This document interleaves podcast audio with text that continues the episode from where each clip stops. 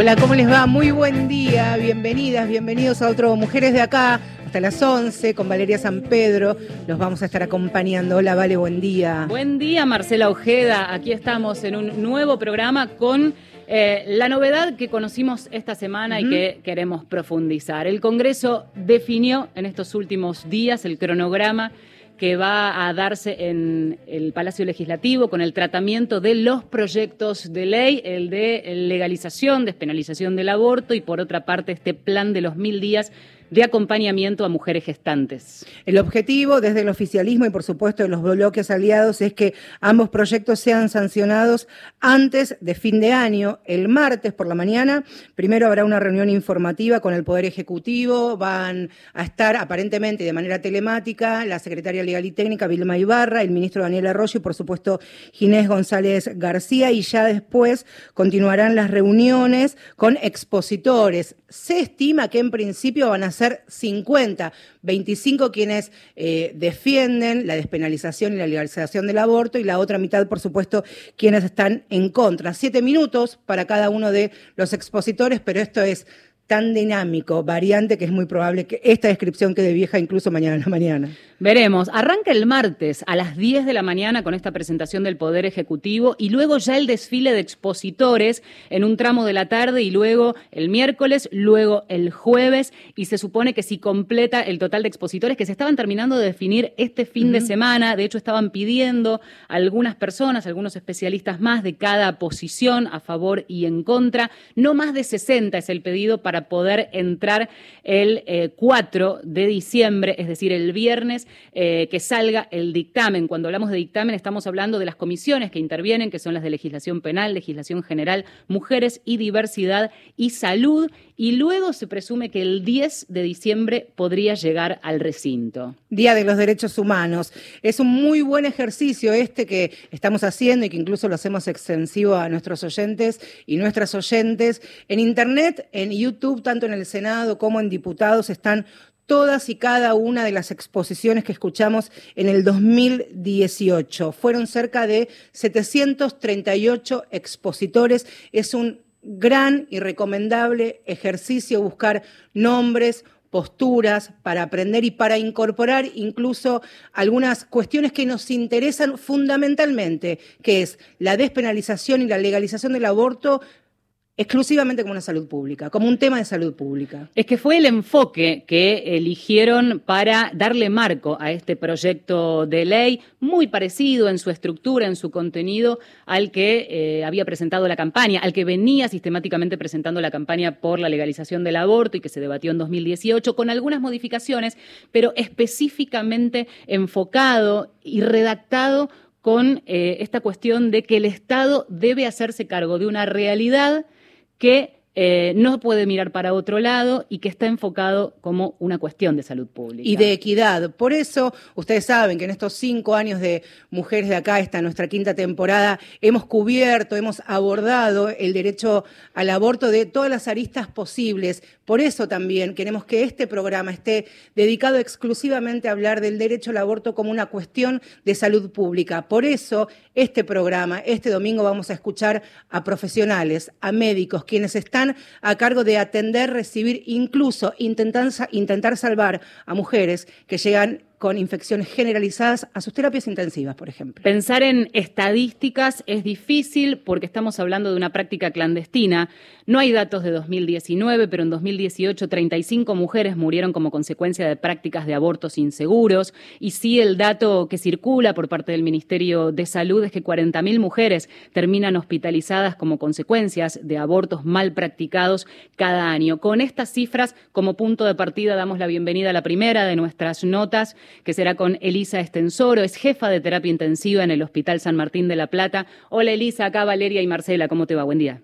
¿Qué tal? Buenos días, ¿cómo están? Gracias por la invitación. Gracias a vos, Elisa, y nos, nos importa sobremanera escucharlos nuevamente a ustedes, quienes están a cargo de equipos, a cargo de atender a mujeres que llegan bajo estas situaciones, ¿no? De abortos incompletos, inseguros, clandestinos e ilegales, en este caso en el hospital más grande que tiene la, provincia de Buenos Aires, Elisa. Sí, este, yo venía escuchando lo que ustedes eh, decían y, la verdad que para mí el enfoque es ese, el, principal problema de, del aborto, el aborto séptico lo llamamos nosotros, ¿no? Porque es el que llega a terapia intensiva y generalmente las mujeres cuando mueren mueren de justamente esto que es como la infección generalizada este, y la respuesta que tiene el organismo a la infección, ¿no? Es, el, cuadro se conoce como tal. Entonces, para nosotros siempre fue esto, fue una inequidad en el acceso a la salud porque, mire, yo hace 40 años que hago terapia intensiva, 40 de verdad, este, perdón, 40 de médicos, 37 de terapia intensiva. Y este, y, y desde que uno comenzó, ¿no? Eh, veía esto, ¿no? Como en general las mujeres de escasos recursos ¿eh? que desean terminar un embarazo lo hacen por cualquier método que tengan a mano. Y esos métodos generalmente son absolutamente inseguros, cuando las mujeres de mayores recursos siempre pueden, pueden contar con otras opciones. Eh, la mortalidad materna, eh, la que se registra habitualmente es la los hospitales públicos. Entonces, ¿qué, ¿qué, quiero decir con esto? Que durante toda la historia las mujeres por motivos u otros han deseado terminar los embarazos, porque esto es así, el aborto siempre existió, con ley o sin ley. Entonces, de alguna forma lo que uno este, aspira es que se haga en condiciones seguras.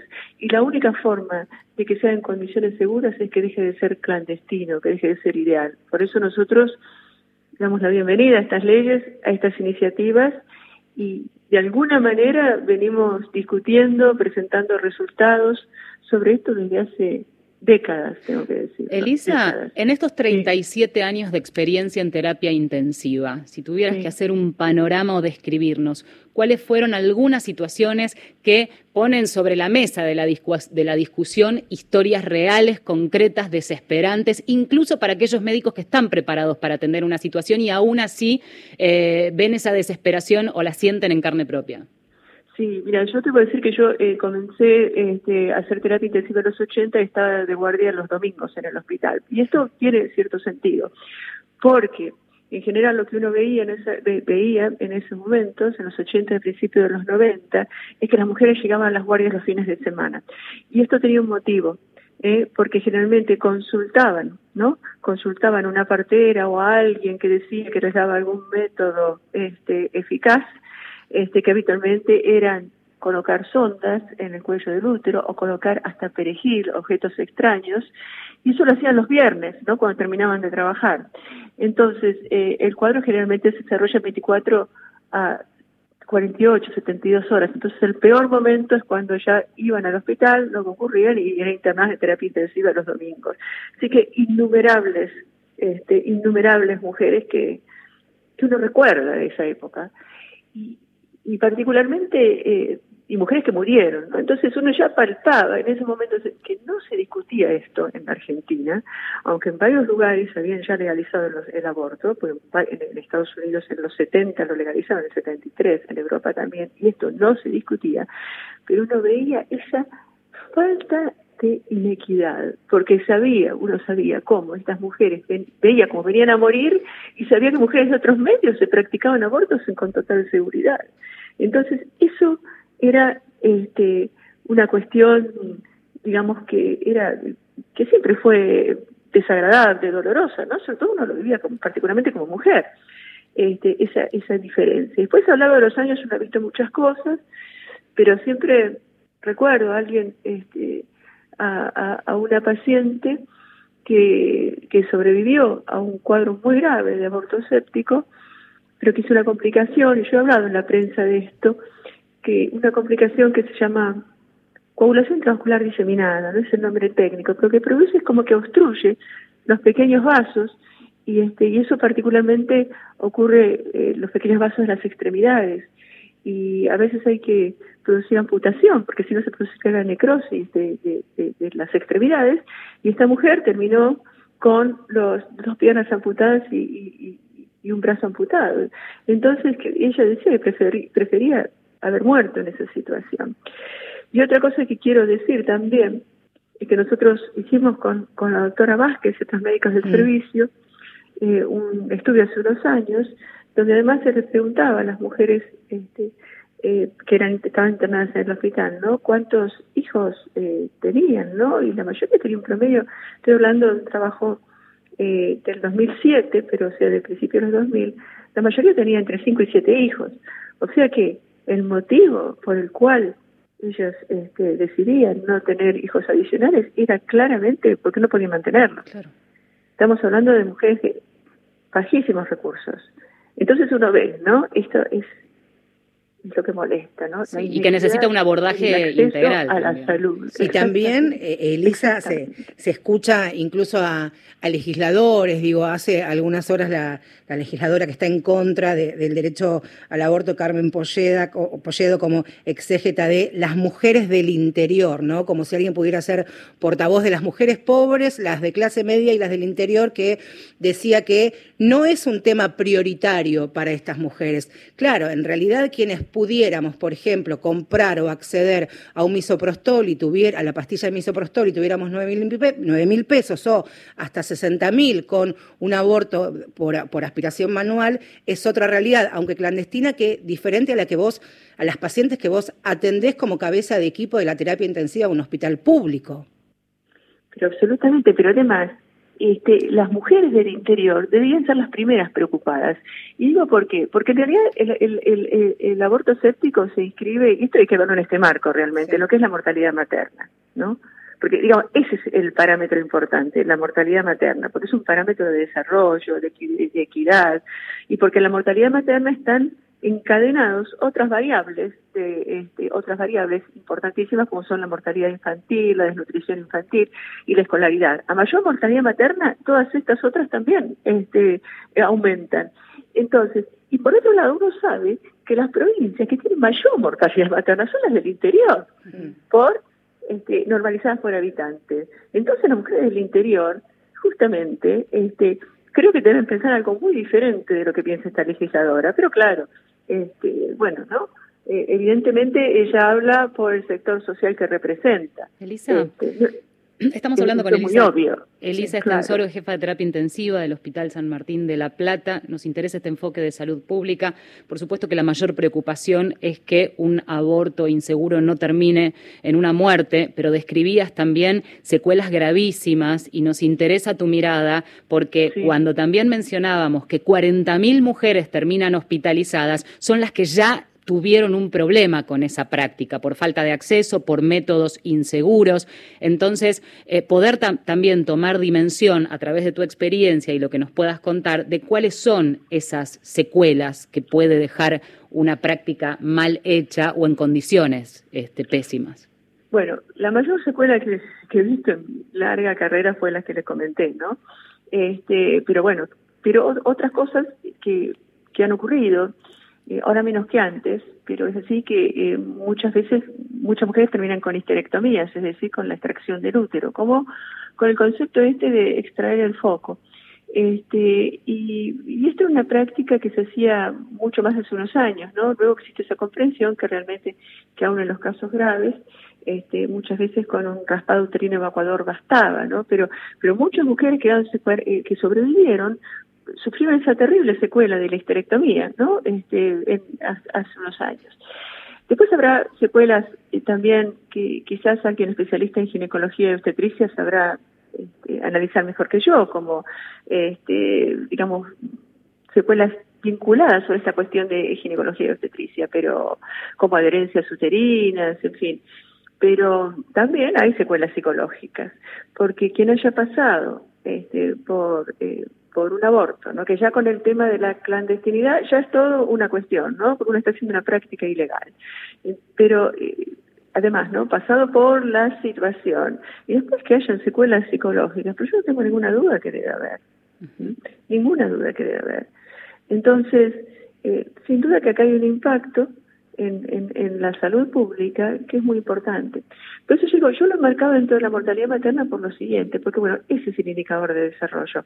Ahora, en la Argentina, la principal causa de mortalidad materna individual es el aborto séptico. Entonces, uno debe decir, bueno, estas son muertes evitables. ¿Cuánto haríamos nosotros eh, legalizando el aborto? ¿Cuánto haríamos? Muchísimo por disminuir la mortalidad materna. Que es un indicador que la, con el que la Argentina está en deuda. Era un indicador del milenio que Argentina y varios países habían comprometido en, reducir y esa reducción no fue lo significativa que tendría que haber sido justamente por esto, porque el número ¿no? de estos procedimientos inseguros y clandestinos, ¿eh? como son los abortos sépticos, los abortos en general, continúan continúan siendo elevados en la gente. Elisa, hay, siendo elevados.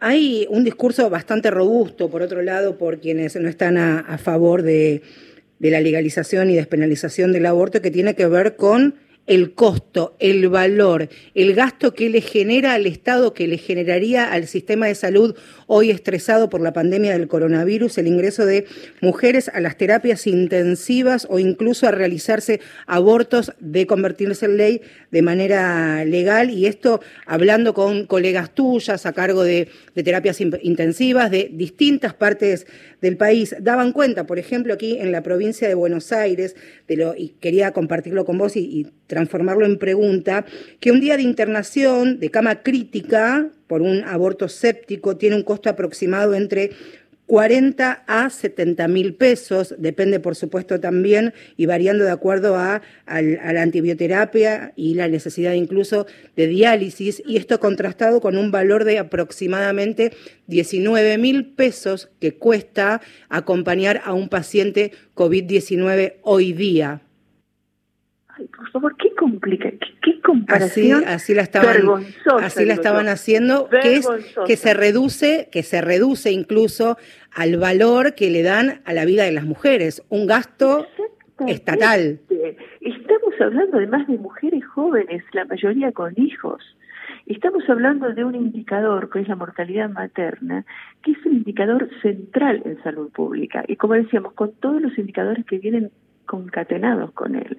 Entonces, reducir es una cuestión economicista, porque con ese criterio, bueno, entonces no entremos en las, las no entremos a terapia intensiva las neumonías en personas de 90 años. Pero es que aún así, en todo caso, no, las entremos, pero en todo caso es, pensar un argumento a favor en términos de que para ahorrar ese gasto, hoy los la, la, los abortos medicamentosos ahorran un montón de pasos, evitan este, situaciones críticas. Obviamente, hay que hacer la cuenta, hay que hacerla, no por el día de terapia intensiva, si uno hace un criterio totalmente economicista que se puede hacer, la, eh, ese, ese, ese, eh, esa cuenta no hay que hacerla solamente por los días de terapia intensiva, este, sino también hay que ver todos los gastos que, este, que, implican el, el aborto clandestino, que son esta cantidad de internaciones, que nadie sabe cuántas son, pero que están vinculadas al aborto, uno sabe que el aborto séptico, si cuenta terapia intensiva, es la punta del iceberg. O sea, sobre eso hay 50.000 internaciones y esas internaciones también cuestan. Entonces, todo eso, digamos, todo ese valor, habría que ponerlo en contra del valor del misoprostol, que además es el Estado quien debería proveerlo, ¿no? Este, no, no, debiera ser una, una compra individual. Pero aunque, aunque costara, costara lo que costara, digamos, si por algo tiene que preocuparse el Estado, es por la vida de los habitantes, este, de, la vida de los argentinos, y particularmente estamos hablando aquí de la vida de mujeres jóvenes. Jóvenes, la mayoría. Elisa. La mayoría, que tienen hijos. Sí, claro. Que tienen una familia, la mayoría. Entonces, la verdad que hacer esa cuenta o, o que alguien hable de eso a mí me resulta, pero muy desagradable, muy desagradable. Además, camas COVID y camas no COVID, pero eh, la pandemia eh, fue son algunos son algunos de los, los argumentos que vamos a escuchar a partir de, del martes, por eso siempre llevar por delante la bandera de la legalización del aborto como una cuestión de, de, equidad de justicia y de salud pública. Elisa, fortísimo abrazo. Muchas gracias por estos minutos. Adiós, cariño.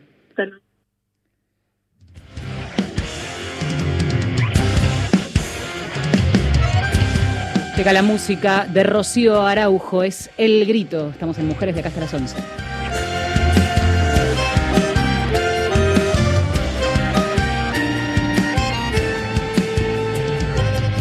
No quiero ver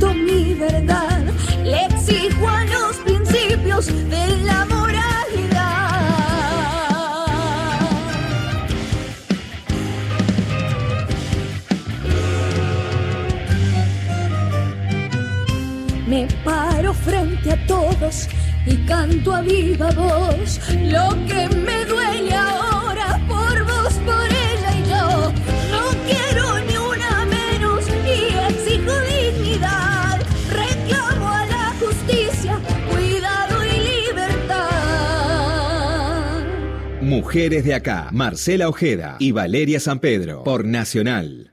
Créditos PYME, tarjeta alimentar, precios cuidados, ATP, renegociación de la deuda, Argentina ACE, IFE, Tasa Cero, Procrear, 12 hospitales modulares, lanzamientos a OCOM 1B, programa Casa Común, potenciar trabajo, conectar, fortalecimiento de la seguridad, medicamentos gratis, obras en todo el país, pensar en el otro, ser responsables, entender que el odio no funciona, que dividirnos no sirve y que podemos trabajar juntos para enfrentar los problemas. Pensemos en lo que pudimos hacer unidos. El destino que nos toca es el que podemos construir. Reconstrucción Argentina. Argentina Presidencia. La radio pública tiene aguante. Aguante Radio Nacional. Mi historia como electricista comienza eh, alrededor del, del año 86, 87. Siempre vivía al día. No, a mi trabajo como electricista 10 horas le dedicaba. Ahora que tengo tiempo para aprovecharlo, tengo planes, tengo ideas. Después de una vida de electricista, ahora disfruto y eso me da tranquilidad. La tranquilidad de tener medicamentos gratis. Como Hugo, de provincia de Buenos Aires, más de 2 millones de personas afiliadas acceden a sus medicamentos gratis y gracias a la nueva modalidad de receta electrónica pueden hacerlo de forma simple y rápida. Comunícate con tu médica o médico de cabecera. Un familiar o persona de confianza puede retirar tus medicamentos con DNI y credencial. Más información en pami.org.ar. PAMI, Argentina Unida, Argentina Presidencia. Ahora, Nacional, en todo el país. 10 de la mañana, 25 minutos. Próximo programa, Mundo Disperso, con Rodolfo García, Daniel Míguez y Pedro Saborido. Créditos PYME, tarjeta alimentar, precios cuidados, ATP, renegociación de la deuda, Argentina ACE, IFE, Tasa Cero, Procrear, 12 hospitales modulares, lanzamientos a OCOM 1B, programa Casa Común, potenciar trabajo, conectar, fortalecimiento de la seguridad, medicamentos gratis, obras en todo el país, pensar en el otro, ser responsables, entender que el odio no funciona, que dividirnos no sirve y que podemos trabajar juntos para enfrentar los problemas. Pensemos en lo que pudimos hacer unidos. El destino que nos toca es el que podemos construir. Reconstrucción Argentina. Argentina Presidencia. Marcela Ojeda y Valeria San Pedro son Mujeres de acá.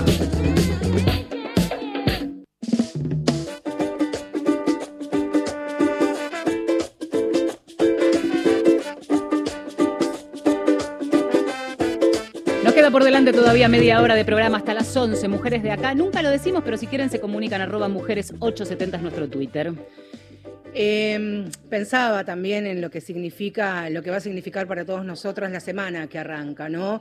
Y volver a leer y a escuchar las exposiciones, como decíamos al comienzo del programa, de lo que fue el, el 2018, estos 750 expositores. Y hay un tema, por supuesto, que es importante, porque lo hemos cubierto, hemos hablado acerca de la diferencia entre ser objetor de conciencia y obstructor. Nos referimos a, a los médicos y quienes trabajan en el sistema de salud. Ustedes saben que el proyecto enviado por el Gobierno Nacional prevé la objeción de conciencia. Sin embargo, el profesional que intervenga, aún siendo objetor, debe derivar a la paciente, debe ser atendida por otro profesional, sin retrasos ni dilaciones.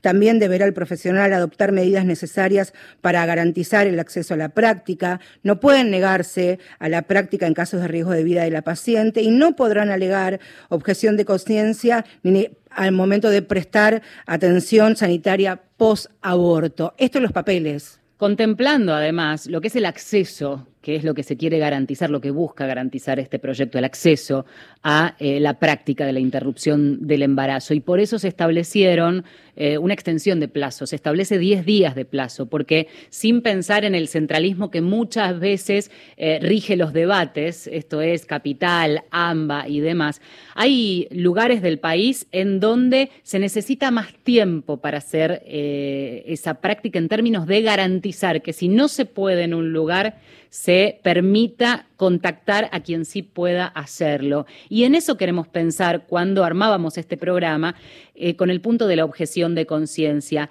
Nos vamos a una provincia difícil por antecedentes en donde eh, hay muchos médicos objetores de conciencia y nuestra pregunta es, ¿también, por ejemplo, en Tucumán se va a poder garantizar? Es la pregunta.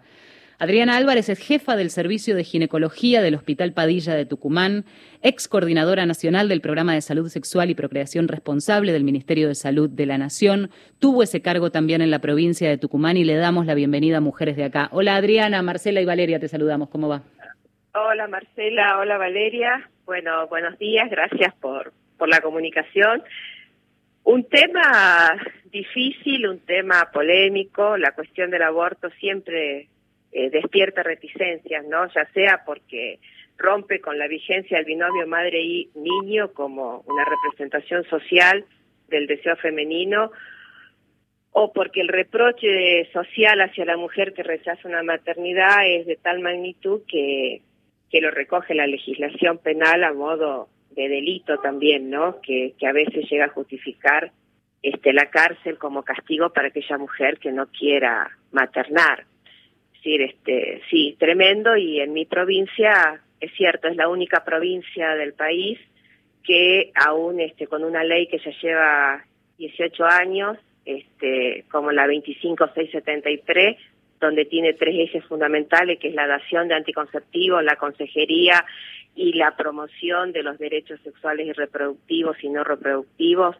que son los pilares fundamentales, uno de los pilares fundamentales junto con educación para prevenir un aborto o para prevenir un embarazo no planificado que lleve a un aborto, este no no está no está todavía adherida. Adriana. Esa es la, la gran este la gran este incoherencia que en lo personal yo veo eh, que se declara provida para impedir un aborto legal o una interrupción voluntaria del embarazo si es que llegara a concretarse este la ley de, la IBE. Contanos un panorama de lo que ocurre en el Hospital Padilla puntualmente y si se puede esto proyectar a la realidad en Tucumán. Digo, en la realidad del hospital, en la cantidad de médicos que trabajan allí y en sus posturas respecto de este tema. En realidad, eh, para empezar, mi, mi hospital es eh, un hospital de adultos y este es un servicio de ginecología que en general la consulta eh, para este de maternidad y de aborto no es la mayor consulta que llega al servicio. Nosotros somos un hospital eh, con una orientación más de, trauma.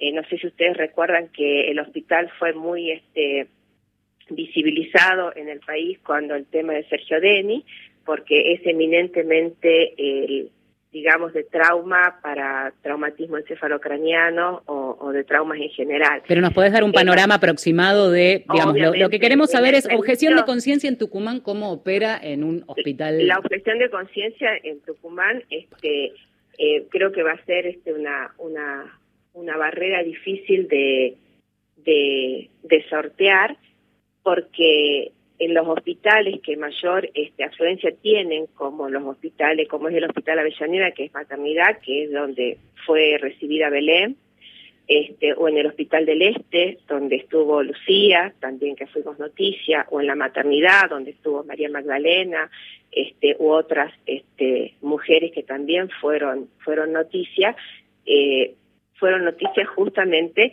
por temas de eh, objeción de conciencia o por temas eh, o por cuestiones profesionales de eh, eh, de maleficencia, digamos. Cuando uno se embandera en los principios eh, éticos para la atención este, y que hablamos de beneficencia y no maleficencia, creo que claramente en todos los casos que, que se han presentado y que han sido tan públicos y tan este eh, y tan visibilizados, ha habido algo de maleficencia y amparados en eh, la objeción de conciencia, la objeción de conciencia que no ha sido este eh, ha sido malversada por los profesionales de salud. Los profesionales de la salud, perdón, eh, Adriana, Sí. los profesionales la- de la salud también con la connivencia del, del Poder Judicial, porque recordemos que en 2019, cuando allí en la maternidad de Nuestra Señora de la Merced, el pedido de una niña de tres años que fue abusada sexualmente, quien intervino fue una fiscal de homicidios, quien estuvo a cargo de, encabezando de alguna manera que, de impedir el acceso a la IGLE. También lo que te, te queríamos preguntar, Adriana, es cuáles son las herramientas, las redes que tienen aquellos médicos que no son objetores de conciencia, cuáles son los plazos, cuáles son los tiempos, cómo el Estado de alguna manera va a garantizar que no haya servicios minados por obstructores. Y esa va a ser una tarea del Estado, fundamentalmente, este, si pueden eh, correrse del argumento de que la objeción de conciencia eh, es una herramienta este, institucional, Claro. porque si se ejerce el derecho a, a acceder a una prestación que será lícita, como es hoy la, el ILE, la interrupción legal del embarazo, es una prestación lícita y como tal tiene que ser atendida porque es un derecho este, a la salud. Y eso está enmarcado dentro de los derechos humanos y eso está enmarcado en nuestro en nuestra Constitución y por ende nosotros como provincia no podemos desconocer este bloque constitucionalista y, y decir que vamos a legislar para otro lado cuando estamos enmarcados en, en, en, en una Constitución nacional porque se malversa o se malinterpreta a mi modo de ver este, y sobre todo nosotros los médicos, porque generalmente cuando esta discusión se lleva, por ejemplo, a la Sociedad de Ginecología Obstetricia de Tucumán, y si uno la traspola a la Federación Argentina de Sociedades de Ginecología Obstetricia, este, la mayoría de los que están en, en la comisión directiva son los que se han puesto el pañuelo celeste para salir a la marcha. ¿Cómo se sale de esa encerrona, Adriana? Pensar juntas esto que, si de, perdóname, de aprobarse, eh, vamos a tener ya una legislación que ampara, que ampara además a los médicos, porque lo que decía Marcela me parece que recoge la posibilidad de aquellos que no necesariamente tienen puesto el pañuelo celeste, pero que en definitiva viven en pueblitos, en ciudades chicas, en donde el ejercicio de la profesión quizás puede complicarse si toman una postura a favor o por lo menos de garantizar, ni siquiera es una proclama de estar a favor de, sino eh, ejercer la responsabilidad como médicos y asumirla para, este, en definitiva, cumplir lo que será ley de aprobarse. Yo creo que en ese en ese punto, sobre todo en, en los que somos médicos de que estamos en la función pública, en los hospitales y en los centros de asistencia primaria de salud, el Estado tiene que ser el garante del acceso a la salud pública y tiene la obligación de asegurar eh, los derechos sexuales y reproductivos y no reproductivos de, toda la, de todo el territorio de la provincia. Yo creo que ello implica que eh, deberá trabajarse. Hoy se están haciendo eh, y se está atendiendo porque Tucumán hasta septiembre había más de 340 interrupciones legales del embarazo que se han realizado. Mm.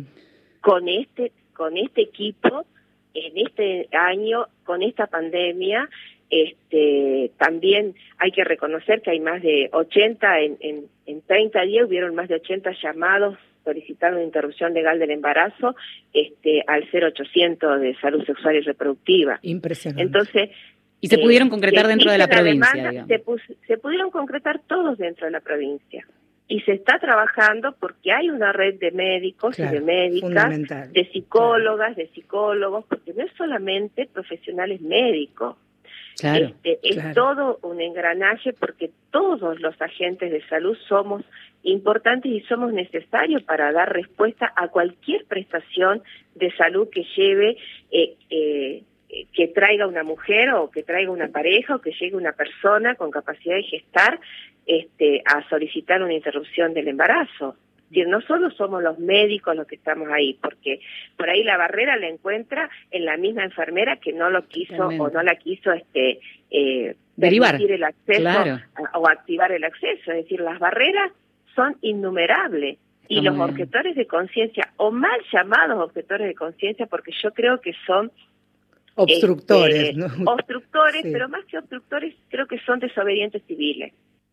Porque la objeción de conciencia no nació para eso es importantísimo lo que nos es una herramienta, es una herramienta noble. Es una es una mirada que también hay que contemplar y es muy importante esto, ¿no? Pensar en el en todo el tejido este y todo el armado, eh, todos los integrantes de un sistema de salud que deben ser parte de atrás y comprometerse. atrás del discurso de los agentes de salud en particular y hablo de eso porque yo estoy en salud este y quizás también de otras partes del estado importantísima como es justicia como vos lo nombraba atrás de eh, la objeción de conciencia esconden su propia cosmovisión, esconden su propio este eh, su propio pensamiento desde generalmente desde el dogma religioso seguramente seguramente ¿Me entendés? porque la, la objeción de conciencia cuando eh, cuando cuando nace nace para para eh, mejorar este, una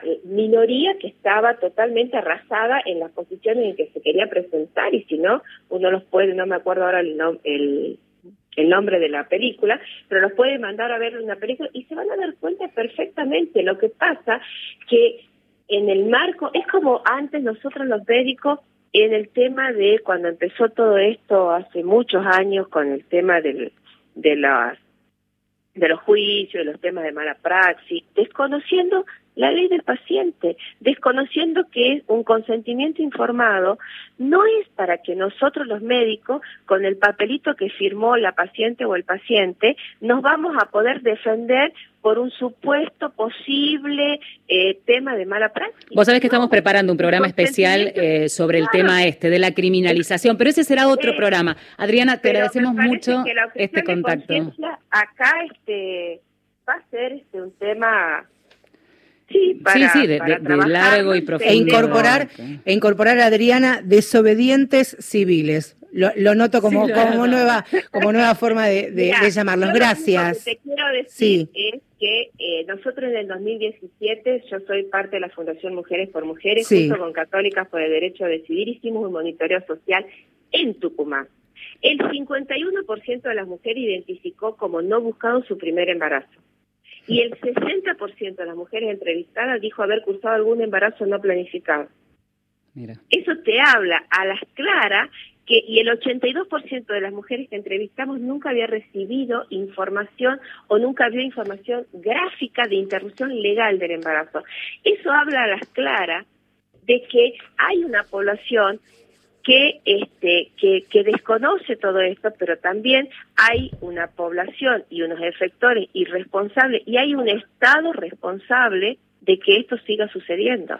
Muy importantes también los, los datos que nos aportás. Seguiremos en contacto. Esta historia sigue y esta red también entre comunicadoras y eh, el sector médico para visibilizar cuando estas situaciones ocurren. Muchas gracias por este contacto. abrazo, Adriana.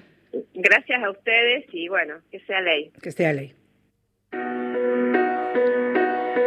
y para que sea ley y todas tengamos la posibilidad de elegir y de acceder a la salud pública con un Estado presente. Escuchamos esta canción y la versión de Fabiana Cantilo en El País de la Libertad.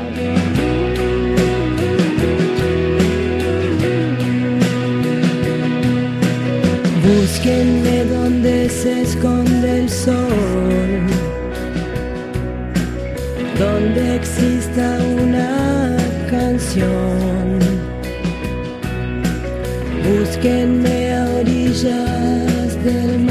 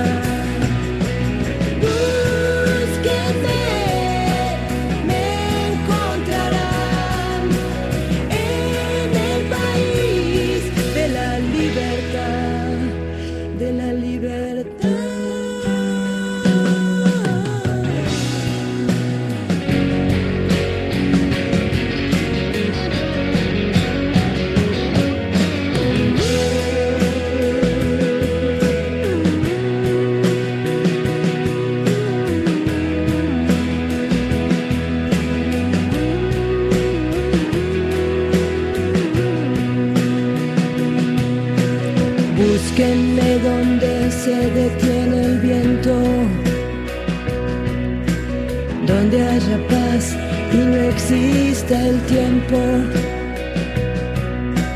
donde el sol seca las lágrimas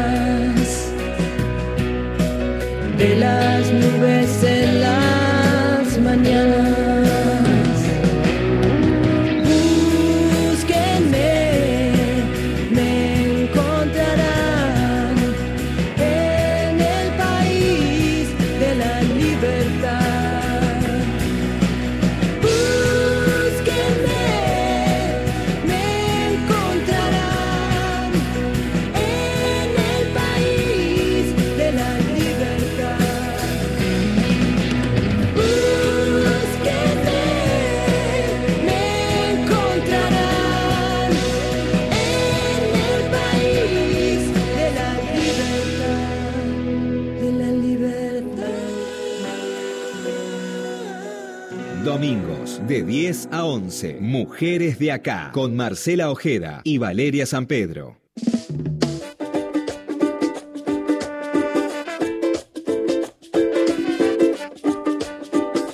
Seguimos en Mujeres de Acá hasta las 11 de la mañana. Qué importante el abordaje integral.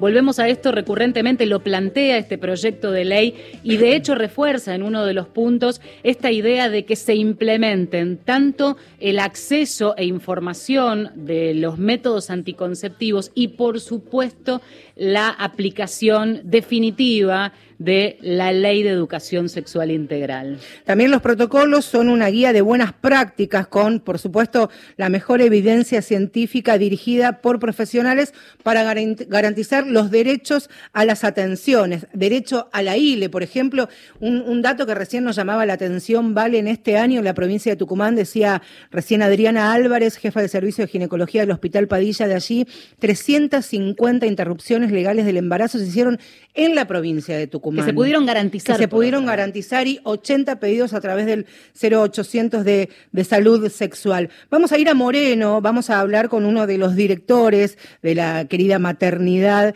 Estela de Carlotto, el doctor Gonzalo Guzmán, es jefe de obstetricia de la maternidad. Hola Gonzalo, buen día, ¿cómo estás? Marcel, Valeria y Marcela te saludamos. Hola, ¿qué tal, Valeria? Hola, Marcela, ¿cómo andan? Muy bien, muchas gracias. Y estábamos Gracias por la invitación. A vos por estar acá. Hablábamos de lo importante que son las herramientas, como pueden ser los servicios de acompañamiento, consejerías y garantizar también las CILES de la manera que se hace en, en la Carloto, en la maternidad, desde que comenzaron a trabajar. Ujú, Exactamente, sí. Eh, es importantísimo la maternidad y, y- y, por suerte el trabajo en red también con, con el primer nivel de atención, con otros hospitales, es fundamental para garantizar este, eh, este derecho a la interrupción. eh, la maternidad, si quieren les voy contando, cuenta con un equipo interdisciplinario eh, que trabaja ya desde hace muchísimos años y que fue, nada, eh, pasando durante los años con distintas perspectivas de acompañamiento y, en distintas situaciones, con distintos gobiernos, con distintas implementaciones de, de, las distintas leyes, pero siempre avanzando para, para garantizar este derecho.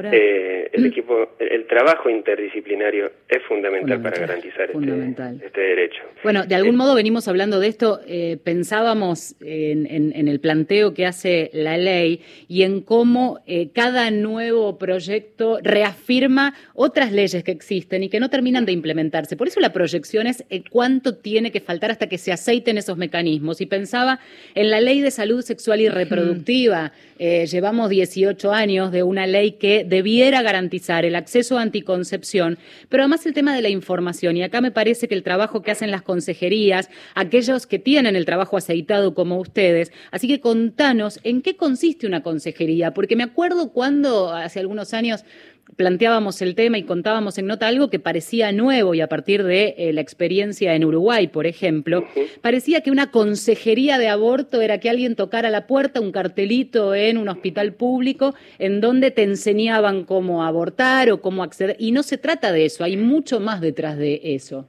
Exactamente, sí. E, e, el, garantizar el derecho es brindar la posibilidad del acceso.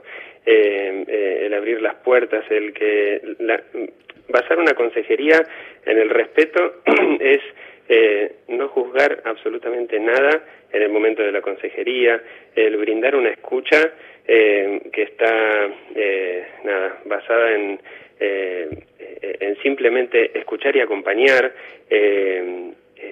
brindarles la posibilidad de que ese acceso sea rápido, seguro y, eh, eh, es interdisciplinario porque necesita de varias miradas, de la mirada de una psicóloga, de trabajo social, de la presencia del personal médico eh, y es fundamental para que ese acompañamiento sí sea basado en el respeto absoluto.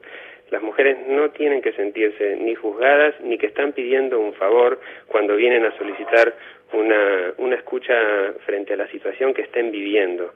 Eh, puede ser eh, en, la actualidad, en este marco lamentablemente semi-restrictivo que tiene nuestra ley, eh, enmarcando en causales, eh, la verdad que es algo que hay que, que hay que tratar de avanzar justamente con esta ley de la IBE.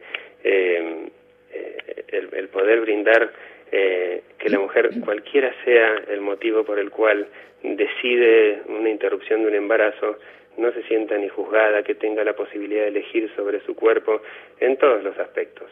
Gonzalo, para mí fue muy importante, esclarecedor incluso, hablar con, con pacientes, he hablado con pacientes de, de la maternidad que accedieron a una ILE y de qué manera luego, a pesar de lo traumático que puede ser y de acuerdo a la particularidad y experiencia de cada una de las pacientes, la manera en que estas eh, consejerías y acompañamientos les ayudaron a rearmar y planificar su vida familiar. ¿Por qué? Porque ingresaron al sistema, fueron acompañadas interdisciplinariamente, aprendieron e incorporaron otros métodos anticonceptivos para cuidarse ellas o sus parejas y planificar una vida nueva a pesar de este, del episodio o de la práctica de, la ILE, que es fundamental también.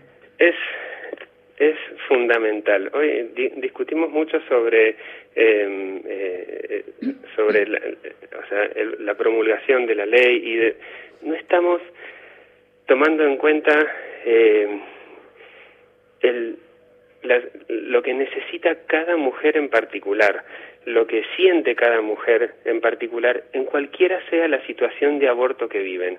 Habitualmente los médicos tendemos a, naturalizar la situación de aborto de una mujer, sea una interrupción legal o no, eh, eh, naturalizarla porque es una consulta muy frecuente o no tomamos la real magnitud y esto va desde la empatía que uno le ponga para el, acompañamiento, eh, tanto por las guardias o en una consejería o, en la internación. Eh, la mujer se ve atravesada por una situación trascendental de su vida y no tomamos la magnitud de lo que están viviendo, lo tomamos como un momento más cuando se intenta acompañar con respeto, cuando se eh, cuando la mirada de la enfermera, el médico, la trabajadora social, la psicóloga, cuando todos aportan desde su lado eh, eh, esa la vivencia de la experiencia de tanto una interrupción como una situación de aborto espontáneo es totalmente distinta y la mujer se siente eh, no solo bien tratada, sino eh, eh, esa situación trascendental de su vida se vive de otra manera. Y, y, muchas veces las fortalece. Eh, hemos visto muchos de los relatos que, que, me dan mis compañeras de las psicólogas o trabajadoras sociales es cuando ingresan a solicitar la consejería ingresan con una, una impronta muy eh, muy como cabizbajas o, o, en ocasiones con vergüenza de lo que están pidiendo y cuando se hace el control post-aborto eh, se van distintas a veces radiantes o fortalecidas, es, eso es algo que se ve a diario. Es muy interesante ese, ese cambio. Permitime hacerte una pregunta desde un lugar eh, de, de, duda o, o temor sí. respecto de lo siguiente. Cuando hacemos nota, eh, cuando entrevistamos a alguien que, que representa un lugar amigable, uh -huh. nos cuenta situaciones como esta. Una mujer que uh -huh. se va empoderada, distinta, con información, sabiendo lo que quiere y cómo puede llevarlo adelante. ¿Qué pasa con el doble filo que puede suponer una consejería en estos términos. Recién venimos de hacer nota en lo que pasa en Tucumán. Sabemos lo que significa un sector médico que tenga la mayoría de profesionales eh, con pañuelo celeste, pongámoslo de esta manera, y que eh, puedan este, eh, presentar a modo de consejería en realidad una obstrucción, es decir, esa mujer que llega vulnerable, temerosa, vergonzosa de su situación, de su ignorancia respecto de, por ejemplo, cómo cuidarse, pueda ser llevada a eh, no necesariamente preguntar y respetar su deseo, sino este, llevándola hacia otro lugar. No sé si me explico y de qué sí. manera se puede trabajar para fortalecer esas consejerías y que sean lo que deban ser, porque la ley no te da tanta especificidad. Entonces, no. ¿cómo se aborda ese desafío? No, totalmente. Eh, eh, es primero transmitirles que eh, es posible. O sea, eh, el ejemplo de, de, los distintos equipos de interrupción legal del embarazo, los distintos equipos interdisciplinarios, van madurando y creciendo mm. y fortaleciéndose con el tiempo. Cada uno al ritmo que va, que va pudiendo madurar. Eh, no son las mismas, eh, no es el mismo el equipo que eh, está consolidado hoy, tanto en la maternidad como en otros centros de salud, de, de, de por ejemplo, Moreno y, y, en Capital o en los distintos distritos de la provincia. Eh, no es lo mismo hoy que hace unos años y es simplemente todo un proceso de, de, crecimiento. Apoyo desde los programas del Ministerio, apoyo desde instituciones o, o ONG y trabajando desde la gestión de cada uno de los lugares. El trabajar con eh, los médicos, con las trabajadoras, con las enfermeras, el trabajo de psicología con enfermería es fundamental el, las capacitaciones externas, hay un montón de cosas que hay que hacer y que hay que trabajar. Bueno, todo eso va de la mano de los proyectos que se van abriendo y, y la ley eh, obviamente eh, te da un marco eh, de mayor seguridad y mayor peso. Hablaban de la objeción de conciencia hace un ratito con Adriana y eh, algo muy importante que lo remarcaron de, de manera muy hermosa, la importancia de trabajar sobre esa objeción de conciencia y que sea lo más sana posible. Es necesaria la objeción de conciencia y tiene que estar disponible. Todo lo que se imponga obviamente no tiene buenos resultados, pero esa objeción de conciencia eh, tiene que ser totalmente sana. Las personas tienen capacidad de tener objeción de conciencia porque tienen conciencia. Las instituciones no tienen conciencia. Las instituciones tienen que garantizar derechos. Eso es un punto que no, no eh, tiene que derribar muchísimas barreras. Así que eh, cada institución en nuestro país tiene que garantizar ese derecho. Eh, y cada individuo tiene la posibilidad de eh, ser objetor bueno, como explicaron perfectamente hace un rato, eh, no obstaculizadores, obviamente, pero el trabajo con cada una de las personas que trabajan en cada institución, yo creo que también es fundamental la formación de nuevos profesionales, y la, tanto médicos como enfermeros, como trabajadores sociales y psicólogos, eh, eh, en, en este aspecto es fundamental tiene que estar en, dentro de la currícula de cada una de, de, las capacitaciones, tanto en, el, en las universidades como en las residencias.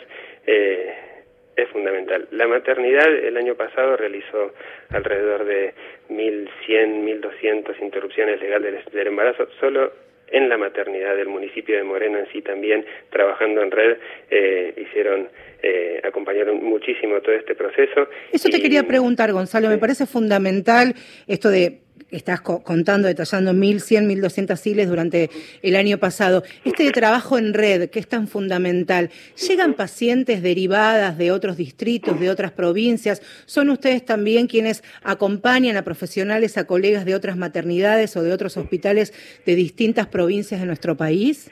Sí, eh, eh, hace dos años hubo muchísimos encuentros de, equipos del interior que venían a conocer la maternidad y eh, el, estar conectados, el tratar de transmitir esto de la experiencia. cuando les transmito que, cada equipo va evolucionando y creciendo de manera distinta, es porque cada equipo necesita los tiempos para madurar, para fortalecerse. el, el trabajo en red es fundamental. A mí en la maternidad, desde que entré hace unos cinco años, me enseñaron que, que creer que es el mejor lugar eh, absoluto en donde se hace todo bien y creer es un error gigantesco. El tratar de replicar lo que se hace bien en otros lugares y fortalecernos entre todos es lo que realmente saca adelante eh, todo este proceso de atención. Eh, eh, el éxito no es de uno, es, de, colectivo. las mujeres, es colectivo. Gonzalo, que... Te agradecemos muchísimo. Nos quedó, sobre el estribo. Ahí estamos yendo este año, pandemia de por medio, nos, nos coartó la posibilidad de sacar la radio a la calle. Uno de los lugares era ser mujeres de acá desde la maternidad, así que lo haremos. Queda pendiente para el 2021. Haremos radio desde la maternidad con todos ustedes. Un beso grande y también traer aquí a, Patricia Rosenberg, que ha sido directora de esa maternidad y una compañera adorada y amorosa. Un beso grande, Gonzalo. Gracias. Un beso. Minuto final para Mujeres de Acá. Hicimos este programa en la operación técnica Diego Girau. Gustavo Kogan, aparte de la producción periodística ejecutiva y churreril. Y es la conducción Marcela Ojeda. Valeria San Pedro. Nos vemos el domingo, nos escuchamos el domingo, mejor dicho, antes nos vemos con cuidado, distancia, barbijo en las calles.